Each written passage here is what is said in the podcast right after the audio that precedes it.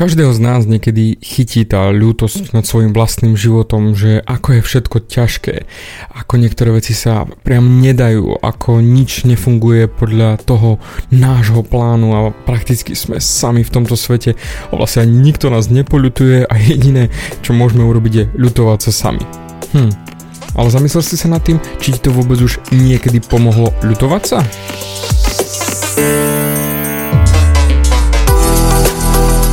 Ahoj, som David Hans a ty počúvaním môjho podcastu začínaš meniť svoj život k lepšiemu. Som transformačný coach, mentor a vzťahový poradca a za 10 rokov som pomohol tisíckam ľudí zmeniť sa. V tomto podcaste nenájdeš žiaden bullshit, ktorý ti tlačia do hlavy inde. Je kombináciou transformačnej psychológie, resetu myslenia a podvedomého preprogramovania mysle. Ak chceš svoj život radšej žiť, ako prežívať a dosiahnuť úroveň, o ktorej si ani neveril, že je možná, som tu pre teba. Chceš byť naozaj šťastný a nie sa len tak tváriť? Presuň sa z beta verzie svojho života na vyšší level. Pomôžem ti zmeniť nastavenie mysle tak, aby bola alfa verzia tvojho života presne taká, ako si praješ. Som rád, že si tu. Ahoj, to je David a toto je nastavenie mysle číslo 120 a ideme sa pozrieť na sebalútosť. Je to určite vec, ktorú každý z nás pozná. Každý máme z nás chvíľky, keď jednoducho naozaj ten svet na nás padá. Na nás sa kydá všetko. Všetko vidíme len čierne, žiadne biele, ale naozaj všetko je čierne, tmavé, nič nefunguje. A vtedy sa začneme ľutovať. Vtedy, keď rozbehneme tú negatívnu špirálu nadol, začneme sa ľutovať. A musím uznať, že aj mne sa to samozrejme stáva a ono to na chvíľočku pôsobí OK. Áno, na chvíľočku je to taký ako keby balzam na dušu, že á, máš to daviť ťažké, je to na hovno, nefungujú tieto situácie, eh, lebo no presne tam nastane tá najhoršia vec. Začneme si hovoriť dôvody, prečo to nefunguje, prečo to nejde, prečo sa to nedá, lebo hento, lebo toto. Napríklad, nefunguje mi zamestnanie, pretože šéf je debil, lebo on sa na mne vyvyšuje a ja nie som preto šťastný. Alebo moja partnerka ma nechápe, ona nevidí vo mne to, čo ja v nej a ja jej dávam toľko lásky, ona mi to nechce vrátiť späť a vlastne ona ma možno už ani nelúbi a preto nie som šťastný. Alebo moja firma krachuje, Ježiš Maria, čo som to urobil, úplne všetko nahovno, radšej som nemal nič začínať, lebo ekonomika je na hovno, Fico, čo už ani tu nie je, nie, nefunguje a stále. Dá sa nájsť tisíce dôvodov, prečo niečo nefunguje. Ale to sú len tvoje výhovorky, prečo sa to nedá a tým pádom hneď ideš ďalej v tej negatívnej špirále a točíš sa dôvod po dôvode len sa utvrdzuješ v tom, že sa to nedá, že to neexistuje, že to nefunguje, že to nepôjde. Skús sa nad tým zamyslieť, ako rýchlo pri sebaľútosti skočíme do odôvodňovania, prečo je tá sebaľútosť OK, prečo je sa ľutovať vlastne OK. Lebo e, vlastne však, e, však ma ľutujú ľudia, že mi niečo padlo, a chudák ty Davidko, tebe to nevyšlo, tebe to padlo, jaj no, e, máš to ťažké, je to úplne naprd. E, vlastne však ani, ani ma nikto nepoľutuje, ja som v tom sám a je to úplne na hovno. Aj keď nikto iný ťa nebude ľutovať, ty sám sa budeš ľutovať, lebo však vlastne nikto iný ťa nepoľutuje. Ja sa pri tom musím mať, hej, pretože napríklad dnes som musel vyniesť ráno svoje trička, ktoré som mal navrhnuté aj vyrobené aj všetko, bohužiaľ do, nie do odpadkového koša, ale darovať do tých veľkých krabic, kde môžeš dať oblečenie pre tých, ktorí to naozaj potrebujú. A poviem rovno, bolo to pár tisíc eur investovaných do toho, čo som všetkého chcel s tým urobiť, nakúpil trička, vybavil sieťotlač a tak ďalej a tak ďalej.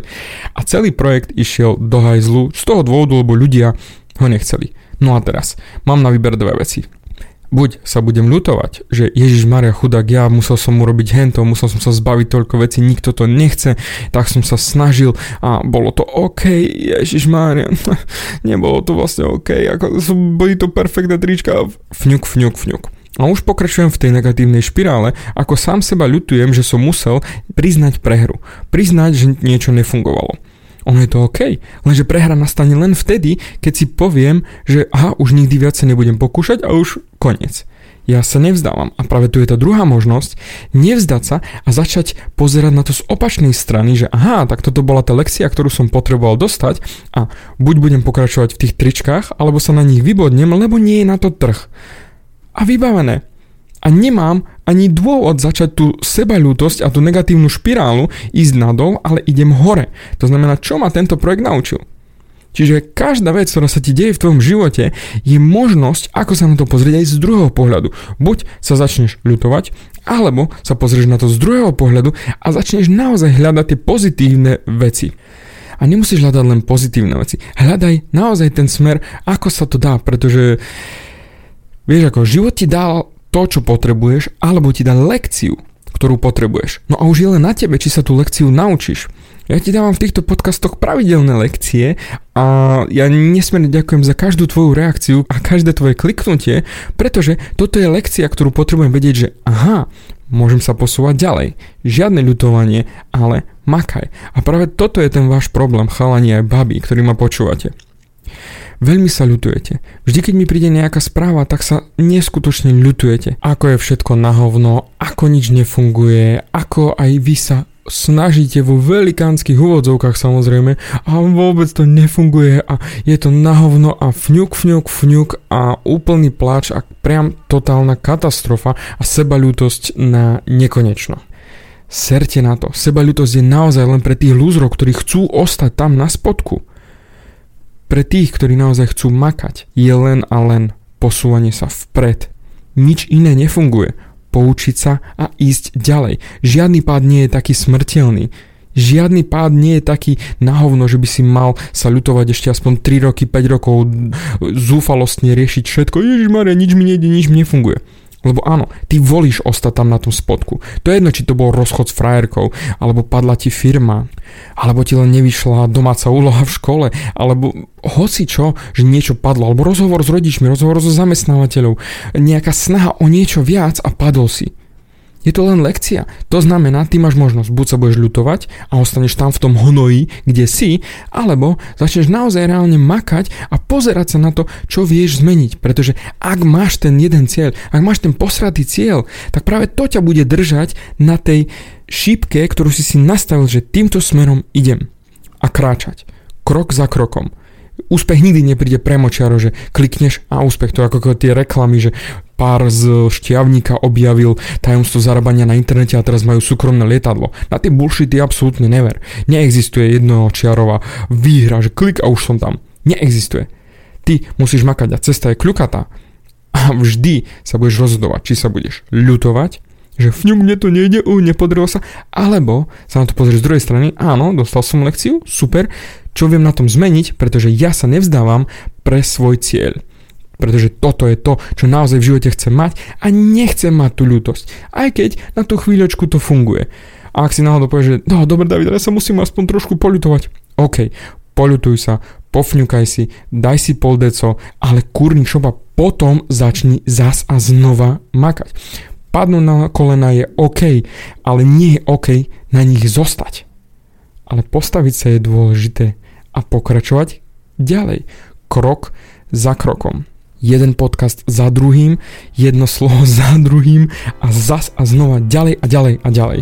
A ja ti preto neskutočne ďakujem za tvoj čas, ktorý si mi práve teraz venoval. Som ti vďačný a teším sa pri ďalšom nastavení mysle. Do počutia. Bavia ťa moje podcasty a chceš na sebe makať ešte viac? Rád si s tebou dohodnem konzultáciu. Klikni na davidhans.sk a daj mi o sebe vedieť. Ďakujem ti za tvoj čas, počúval si nastavenie mysle.